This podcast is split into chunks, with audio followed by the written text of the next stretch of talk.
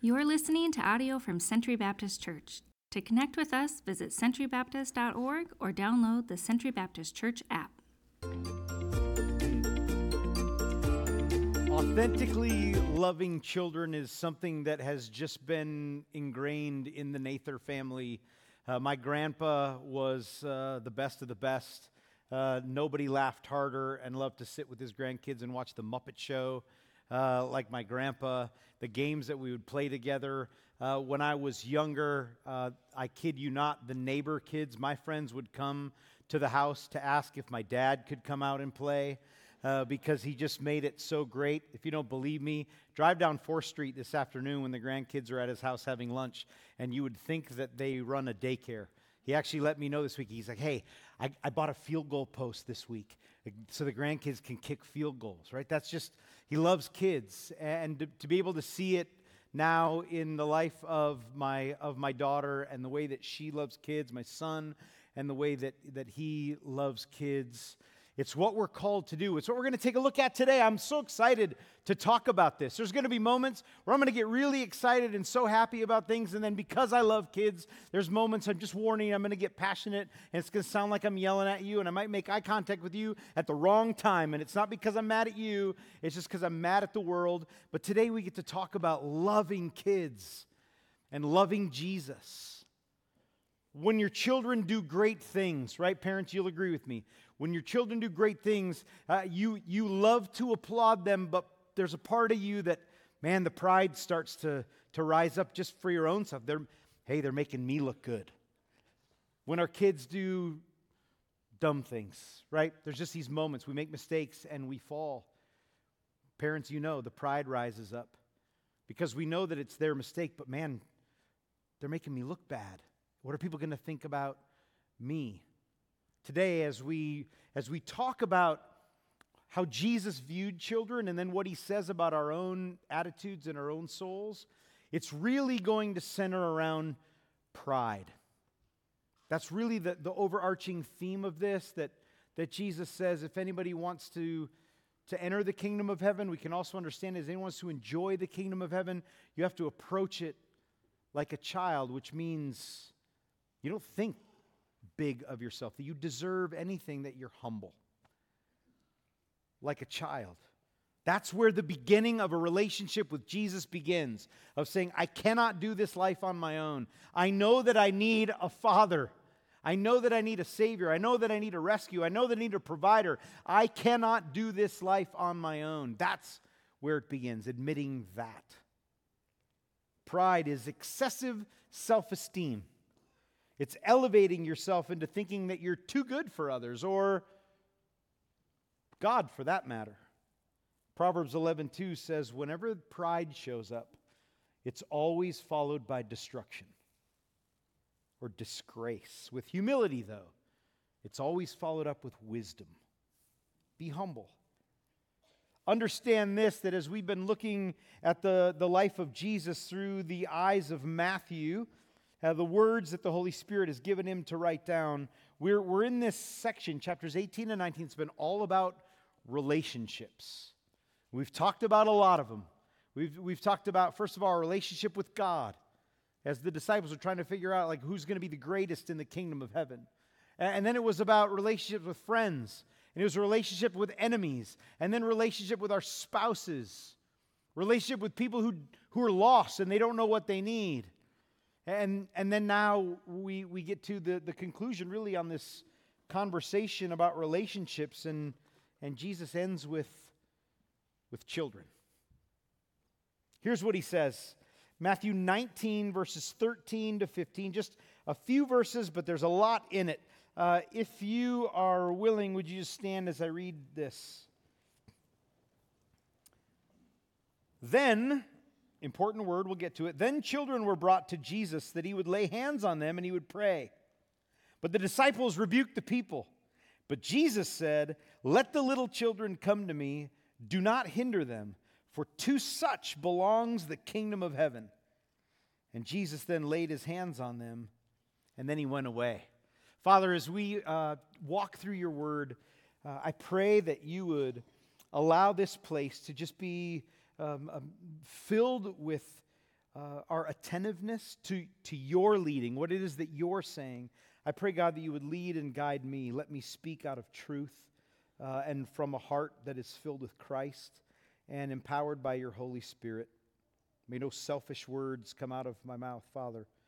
Um, and so we ask this time would be just a fragrant offering to you. Amen. You could have a seat.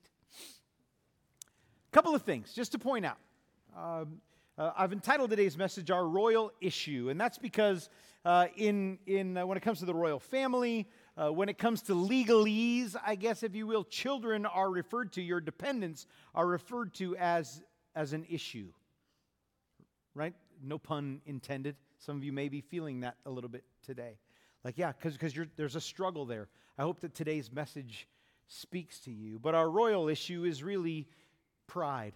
It's one of the, one of the most difficult parts about parenting is not the way in which our children act, but it's what happens inside of our hearts uh, in the things that we do and in their accomplishments and ours. Jesus was surrounded by a crowd. He's working his way uh, to Jerusalem. He's left Galilee. He was, this was getting toward the end of his uh, life here on this earth. He's been teaching about relationships, and, and in it, we learn a lot. Jesus is surrounded by a crowd, and every time that he's surrounded by a crowd, he just takes the time. Whoever's sick, come to me, and I, I will heal you.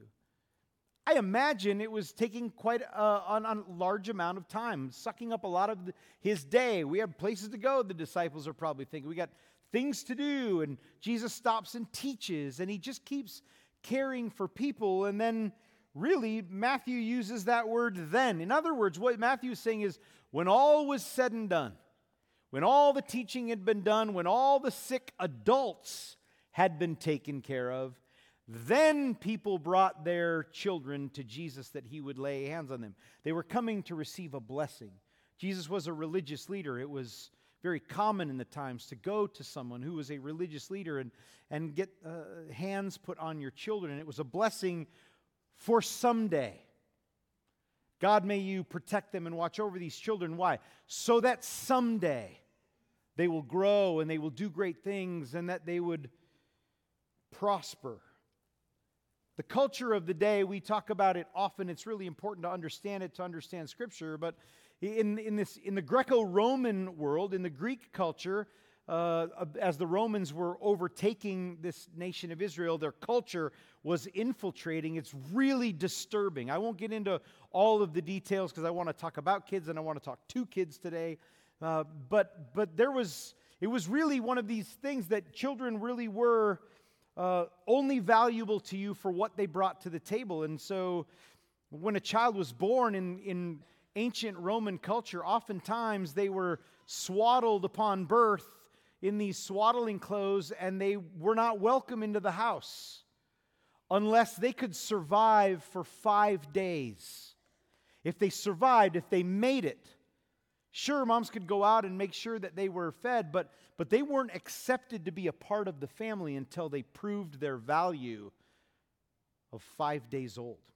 It, it was actually, uh, they, they, parents didn't, they didn't take uh, specific intervals of time to even go out in those five days and change the swaddling clothes. It was just, if infection sets in and it takes their life, well, then they weren't worth being a part of our family in the first place. It was, there's, it, the stories get even worse about how the fathers decided if a child was valuable or not. Can you imagine growing up in a home like that? And if you did survive the five days and, and were a part of the family, then it was now you have to prove your worth. I can't imagine growing up in a home where, as a child, you have to prove your worth or your value, but I will tell you it happens all the time. Now, we know that in ancient Jewish culture, the people that followed God saw children for what they were, that they were a gift from the Lord. Uh, they cared for their kids, they saw them as a blessing, but, but in both cultures, it was just understood that children needed to just be seen and not heard. Children and the amount of them elevated the prestige of the father, of the parent. They had no rights, they had no status. until they proved themselves, became adults. What I love about this text is that Jesus says, I see you now. You have value now. You are worth my time uh, and, and my blessings and my prayers and me holding you and caring. And I just want to say to every child, every kid, every student in this room, in the eyes of God, you have just as much value as the person that is sitting next to you today. He loves you. Jesus died for you as much as he died for any adult that is out there. Don't let anybody ever make you think differently. You have as much value in the kingdom of heaven. You have as much potential to serve God and to love God and to ask Him for the same prayers to, to, change the world as your parents are praying. And He listens to you just as much as He does adults. God believes in you, He created you. You are made in His image to reflect Him to the world. And I don't think anybody does it any better than kids. We'll get to that in a little bit. If someone, if someone is preaching a sermon 2,000 years from now, and they're talking about ancient culture and the way that they treated children in 2023, what do you think they would say? Our views of kids. Some people would say, wow, they, I mean, some people, it seems like they worship their kids. And, and, and others might say, wow, it seems as though some, some didn't treat their children very well at all. Some may say we cared a lot. Some might say we didn't care enough. In 2,000 years, when they look back in the you know ancient history and scroll through this thing, there used to be a thing called Facebook, and they look through what are they going to read about what you wrote about being a parent?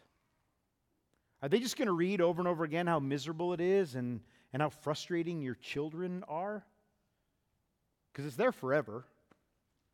And it's also there forever in your kids' hearts because they know what you're saying, because they feel it. Are you speaking truth to your children? Do you love kids? Do you truly love your children? And I, I, look, you might say, absolutely. What if I asked your children, do you know that you are loved by your parents? And how do you know? What is it that they would say? Spend any amount of time at a middle school, high school, even nowadays grade school athletic competition. And, and you will find out how parents view their children. Many people, their pride, their, their ego rises and falls on what their child does out on that field. And, and, if you want to know who that parent is, just listen. You'll hear them, right? because they're screaming at their kids, they're screaming at the coaches, they're screaming at other people's children who just decided, I think I want to be in a sport so I can hang out with my friends, learn a little bit. Yeah, it'd be great to win some stuff, and I love this sport and I want to be a part of it. But the problem, the biggest problem that I have is that guy's dad. And you know, you want to know why I can say that? Because I heard it. One of the most horrible feelings I've ever had was being put on a basketball court, on a court that I didn't enjoy that much, and hearing my friend's dad say, Why is he going on the court? We, kids hear you.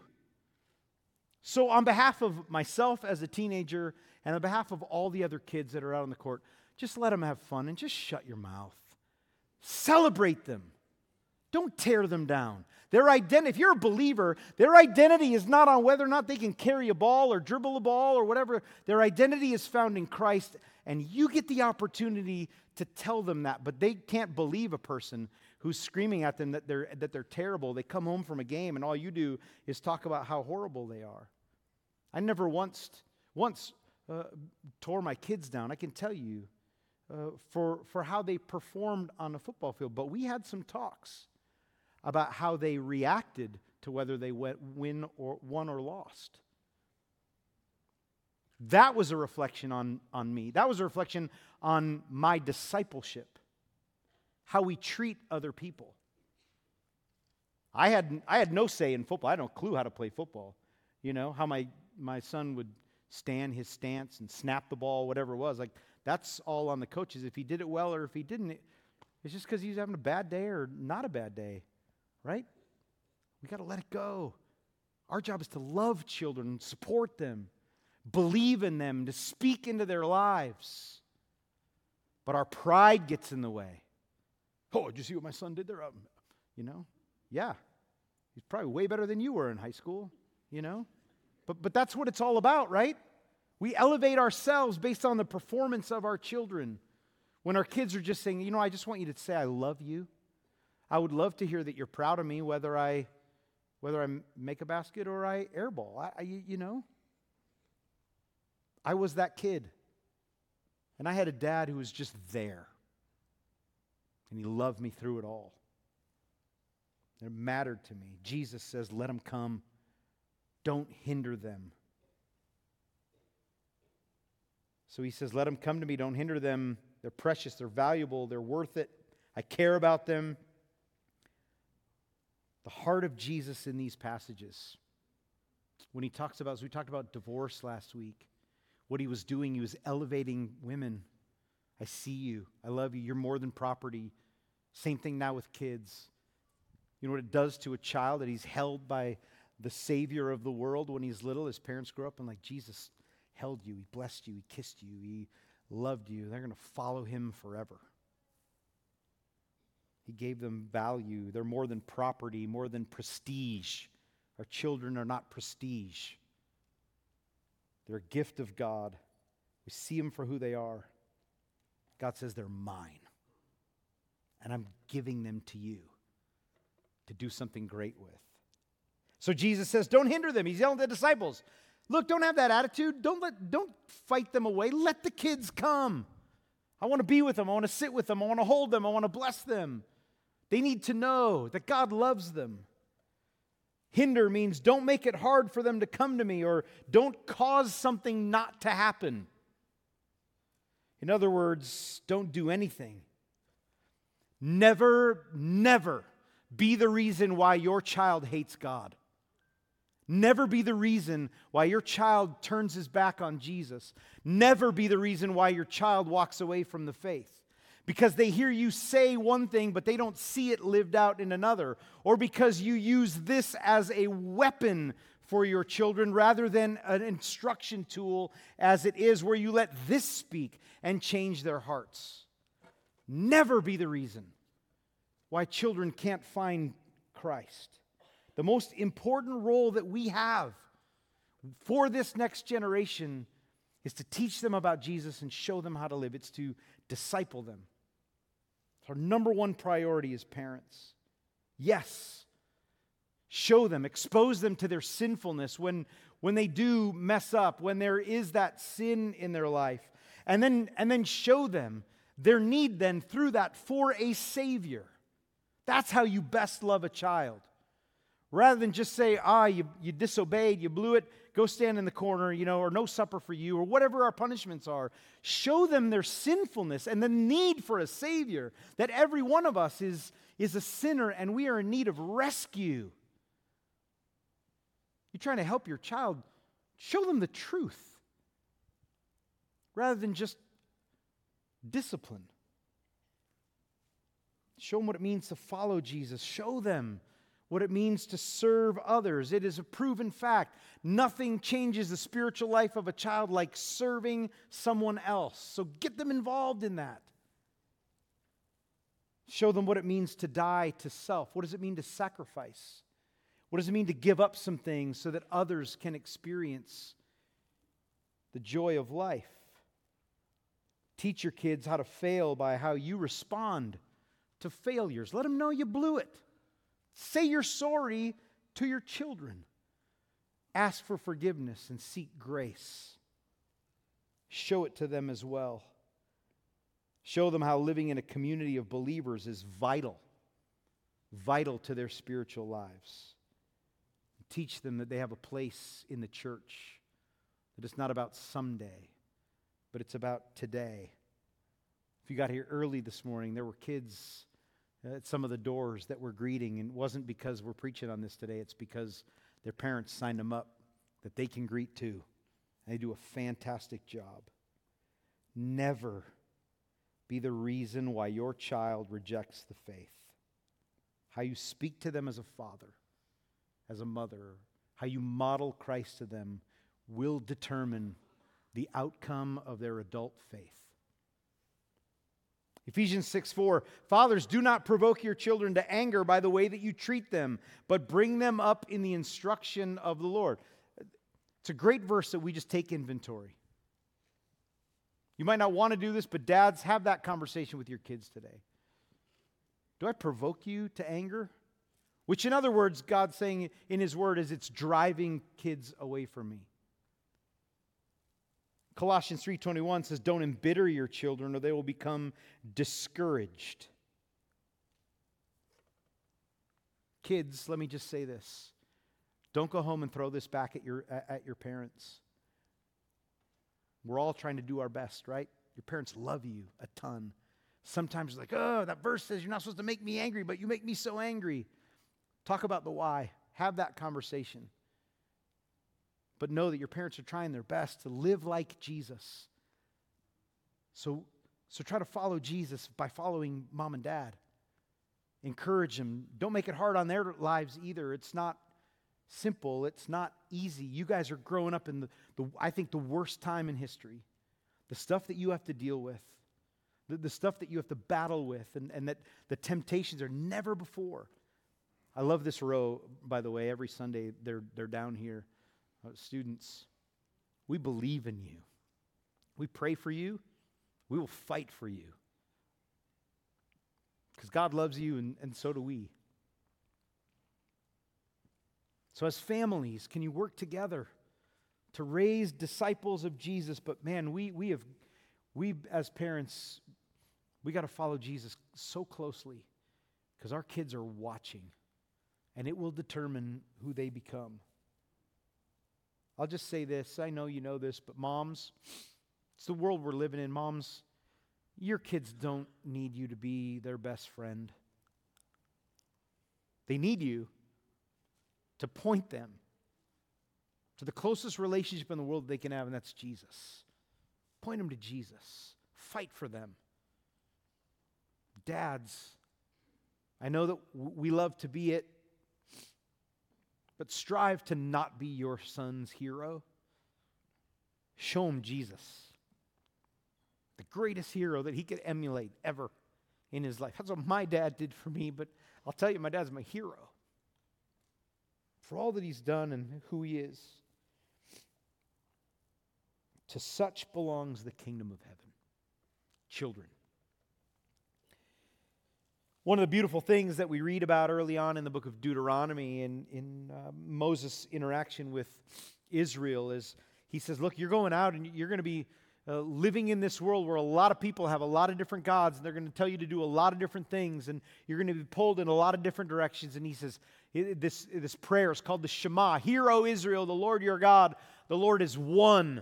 And, and it's, it's been taken, uh, the Jewish culture, they repeat it every morning when they wake up and before they go to bed at night to be reminded that I, I know there's a lot of stuff out there that I could follow, but there is one God, the only one that's going to take care of me, the only one that's going to protect me.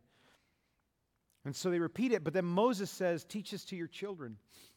Talk about it when you walk along the road. Uh, talk about it when you sit down. Talk about it when you tuck them in at night. Talk about, the, about it wherever you are. And the greatest thing that we can take from this is to understand that Moses was talking to the nation, all of God's people, to say, all of the children in this nation are your responsibility.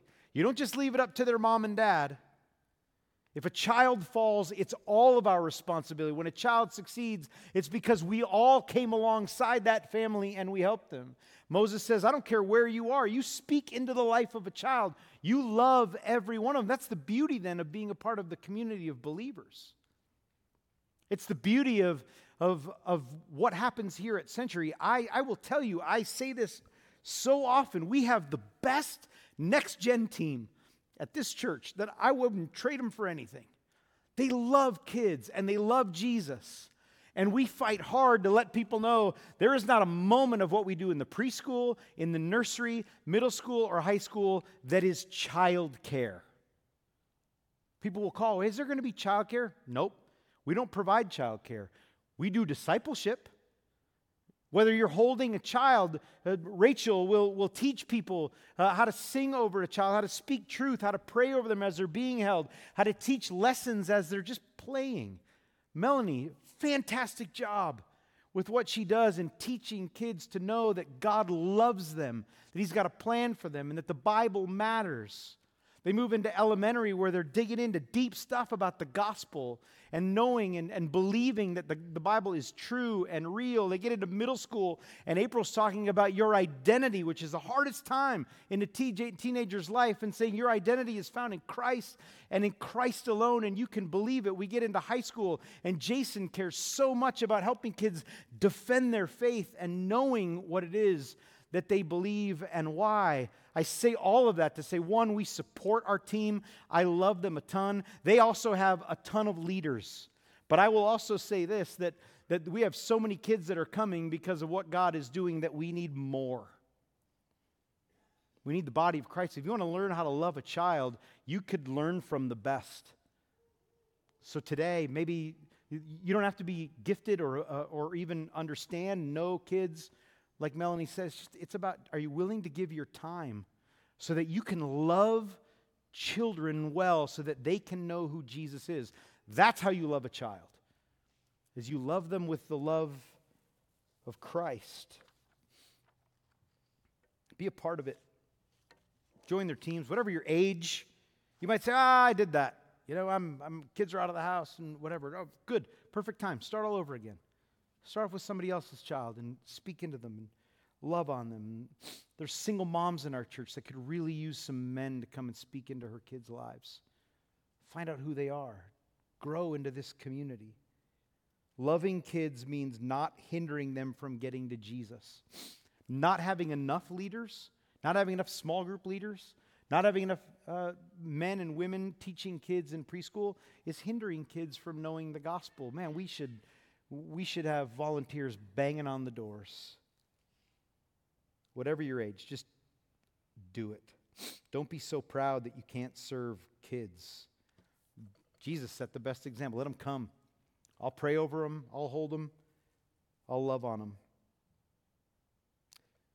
Finally, Jesus doesn't just say love a child, he says you got to love being like a child. That, that's because the kingdom of heaven belongs to such as these. Remember, when we talk about the kingdom of heaven, it's not just about, you know, the golden city someday, it's about today, right? Jesus said, I, I, The kingdom of heaven is here. He brought it. And he says, this, this is now my expectation for the people that follow me is we're going to change this world.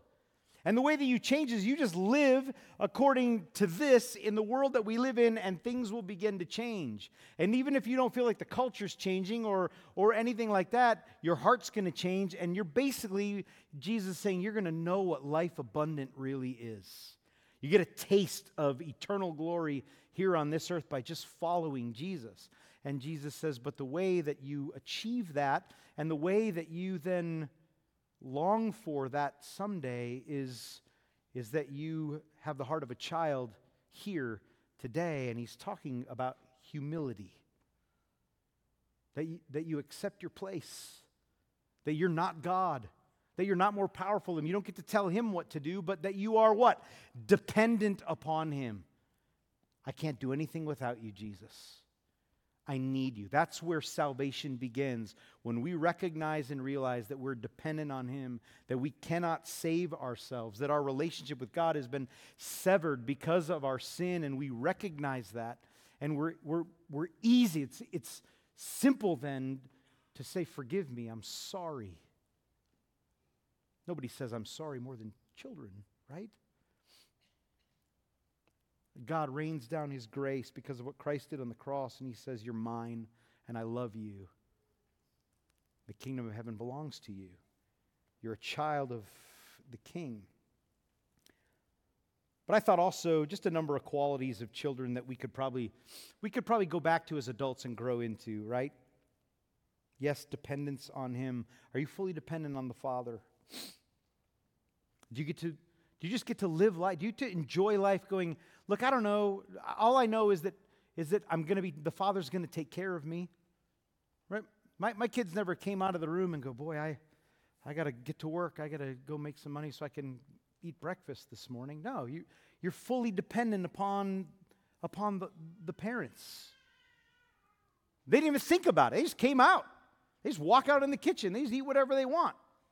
Not, not I mean, we're, we weren't horrible parents in that sense, but, but, but they didn't, they were, they just believed that, that we were always going to have it there for them. They're in college now and believe the same thing. children, children never had to fear because they know that they're always protected. And in those moments where they did, do feel scared, where do they run? They run behind us, they get behind us. Do you do that with the Father? Children are amazing at asking endless questions over and over. Our, in our car, the word why was spoken a lot. Not because I went there to work out, it was because it was because they just were they were inquisitive. Having faith like a child also means that you never stop asking, God, show me. God, what is it that you want from me? God, what is it that, that you desire? What does this mean? Help me understand it even more. And we keep looking for instruction and direction because we're just endlessly curious. Children pray what's on their minds. They don't think they have to use big words, they just say what needs to be said. One of the greatest kind of memes I ever saw was every family has secrets until the Sunday school teacher asks for prayer requests. Because hmm? kids just say it. We pray for everything. Hmm? And children are just as amazed by the ordinary as they are the extraordinary. That's I want to have faith like a child. That I watch God work every day and I never just go, yeah, that it's just it just becomes the norm for me. I want to be blown away by God in even the, the smallest of things. Hmm? As an adult, you know, ladybugs, big deal. Annoyance. Man, my kids love ladybugs. Just walking on a piece of grass, walking on their hands, right? They're small children. They're just amazed by, by the ordinary to them, it's extraordinary. Here's what happened. John 10:10 10, 10 says that the thief comes, that's the enemy, that's Satan. He comes to steal and kill and destroy. A.W. Tozer says that what he what he does in all of that is that that he has taken Christians who've been promised that John 10:10 10, Jesus said, "But I've come, you have life abundant." A.W. Tozer said, "We've allowed the enemy to come and and the, one of the most uh, horrific, uh, I guess, uh, examples of the way that, that the enemy has stolen is that he's just made the life of Christians dull. That, that dullness has crept into the church. He says, Culture is putting out the light in men's and women's souls. We have a critical issue today in the church dullness. When I worked for Young Life, when I was in college, uh, I was asked, hey, you're going you're to teach and you're going to uh, teach the kids, but know this it's a sin to bore kids with the Bible. Right? It, it, it, it hinders them. Why, why do I need this? Why do I want this? We, we, we get kids to get pumped up, right? When they're in Sunday school, we teach them about a little shepherd boy who had a nothing but a slingshot, and he goes to bring some cheese to his brothers, and he sees this huge army and a massive giant. And he said, and you know what that little boy did? He prayed to God and he walked out in that valley and he slung a stone and he killed that giant because that's what God wants to do with you.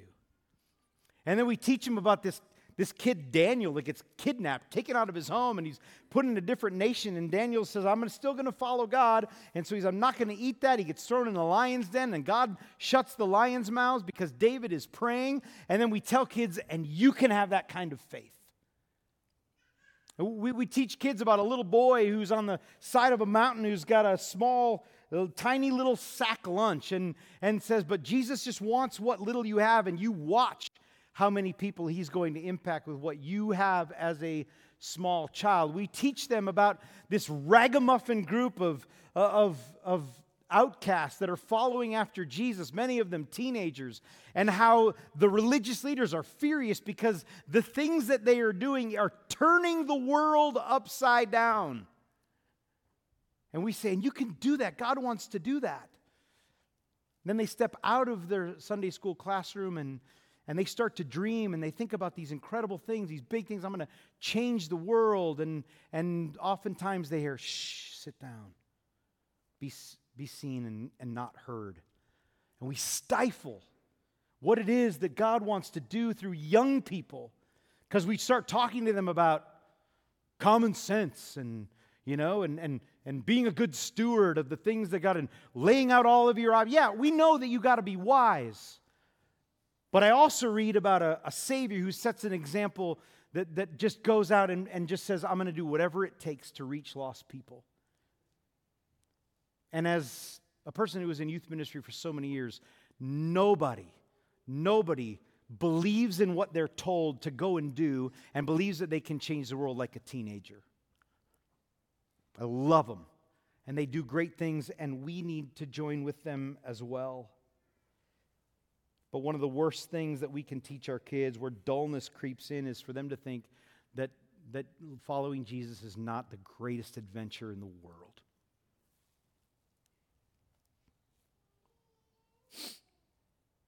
We've lost our astonishment with God. The good news has just become okay news.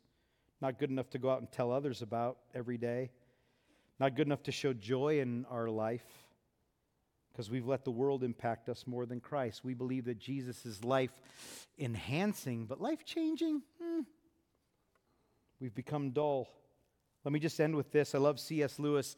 C.S. Lewis talks about this kingdom of heaven that Jesus is talking about, and he paints it in this picture of Lion Witch in the wardrobe of, uh, of uh, Aslan the lion as the one we just sang about. He came out of the grave a roaring lion. And as he comes back to life after being killed, uh, here's Lucy and her uh, siblings and they and friends, and they're going to they want to they can't believe it. They is this Aslan? Is he really come back to life? Here's what Lewis writes. The kids see him and they're astonished by him, and, and Aslan looks at them and he catches Lucy's eye and he says to her, Catch me if you can. He stood, bright eyes, limbs quivering, lashing himself with his tail. Then he leapt over their heads and he landed on the other side of the table. Lucy scrambled over to reach him, and a mad chase began. Round and round the hilltop, Aslan led the children, diving between them, tossing them in the air with huge, beautiful paws and catching them again. It was such a romp as no one has ever experienced except in Narnia. And whether it was more like playing in a thunderstorm or playing with a kitten, Lucy couldn't make up her mind. But the most amazing thing was what the, when they all lay down together, panting in the sun, the kids no longer felt in the least bit tired or hungry or thirsty. That's a life with Jesus. That's a life of adventure. That's a life of astonishment. That's a life of seeing Him for who He is the risen Savior who died to give us abundant life. And Jesus says, and if you receive it, if you accept it, you'll have it forever. Beauty of this passage is probably don't recognize it or see it ourselves unless we look at it in its entirety. But in all that we've talked about in relationships the last number of weeks, all that Jesus has taught us in chapters 18 and 19, they begin and end with the same words. Unless you become like a little child, you cannot receive the kingdom of heaven. So it begins, he sets the stage. Unless you become like a child, you can't receive the kingdom of heaven. And then he goes on to talk about your humility. First of all, your relationship with God. And then he goes on to talk about, but you're also your relationship with, with the people around you. Like a child. If somebody wrongs you, you just forgive, because that's what kids do, right? It, you don't ever find I've never met a child who who's like comes and meets with me at seven years old, like, oh, I got, man, I got this grudge. Right? You just you show grace and you your best friends, you're not best friends, and you're best friends again. And then he goes on to talk about relationship with your spouse. right? That you don't want to, to break that up, that you do whatever you can to serve others. And just like a child, it just says, What do you need? They don't, they don't pay attention to what is of value. Like, look, if, they, if you need it, if you want it, it's yours. You hold fast to relationships and you accept the role that God has given you. And, and Jesus talks about going out and finding the one that is lost. Nobody looks harder for something lost than a child. Tear their room apart. And then when somebody wrongs you, you just extend grace and forgiveness. Lay down your pride, acknowledge Him. You live life abundant. A child seeks no glory. A child does not need to protect an image. Live life, follow Jesus like a child. Let's pray. Father, we love you.